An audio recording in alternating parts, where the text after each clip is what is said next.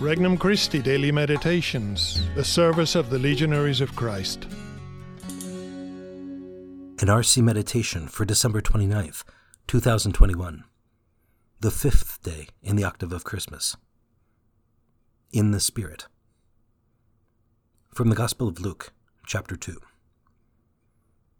When the days were completed for their purification according to the law of Moses, the parents of Jesus took him up to Jerusalem to present him to the Lord, just as it is written in the law of the Lord. Every male that opens the womb shall be consecrated to the Lord, and to offer the sacrifice of a pair of turtle doves or two young pigeons, in accordance with the dictate in the law of the Lord. Now there was a man in Jerusalem whose name was Simeon. This man was righteous and devout, awaiting the consolation of Israel, and the Holy Spirit was upon him. It had been revealed to him by the Holy Spirit that he should not see death before he had seen the Christ of the Lord. He came in the Spirit into the temple, and when the parents brought in the child Jesus to perform the custom of the law in regard to him, he took him into his arms and blessed God, saying, Lord, now let your servant go in peace. Your word has been fulfilled.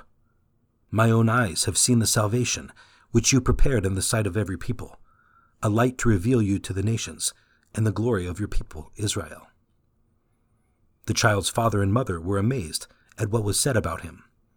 And Simeon blessed them, and said to Mary, his mother, Behold, this child is destined for the rise and fall of many in Israel, and to be a sign that will be contradicted, and you yourself a sword will pierce, so that the thoughts of many hearts may be revealed.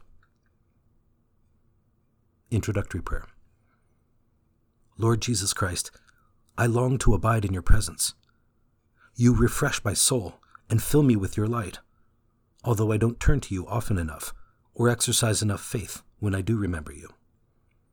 But here I am now, Lord, ready to spend a few precious moments with you in the room of my heart.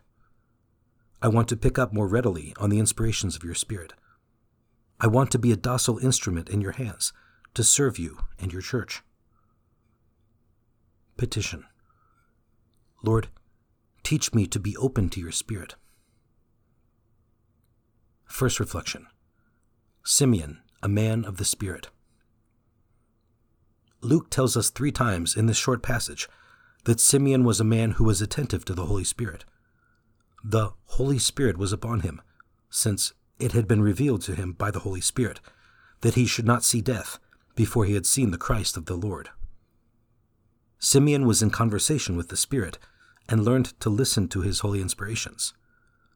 Just as in Christ's life, we see him many times moved by the Spirit.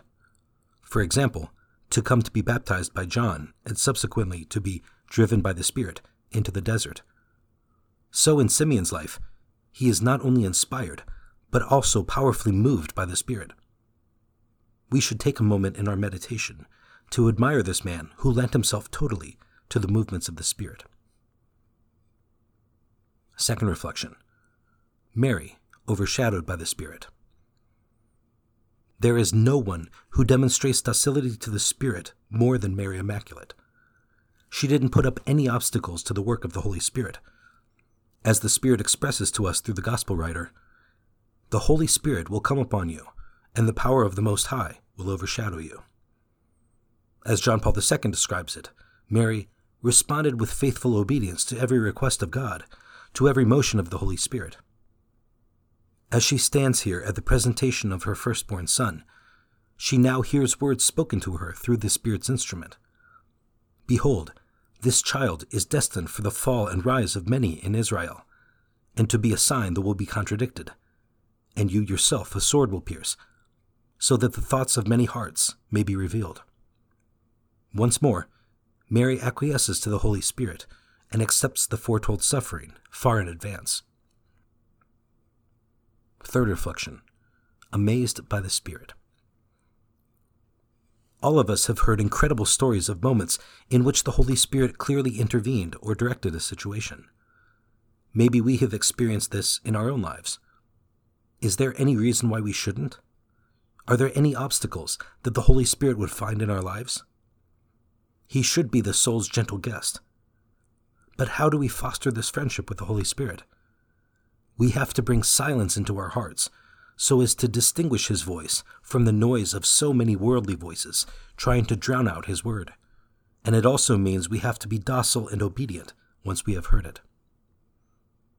Conversation with Christ. Lord Jesus, there are so many lessons to be learned from your presentation in the temple.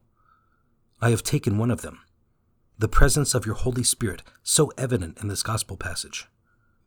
In the Christmas season, we celebrate your being among us as a tiny child.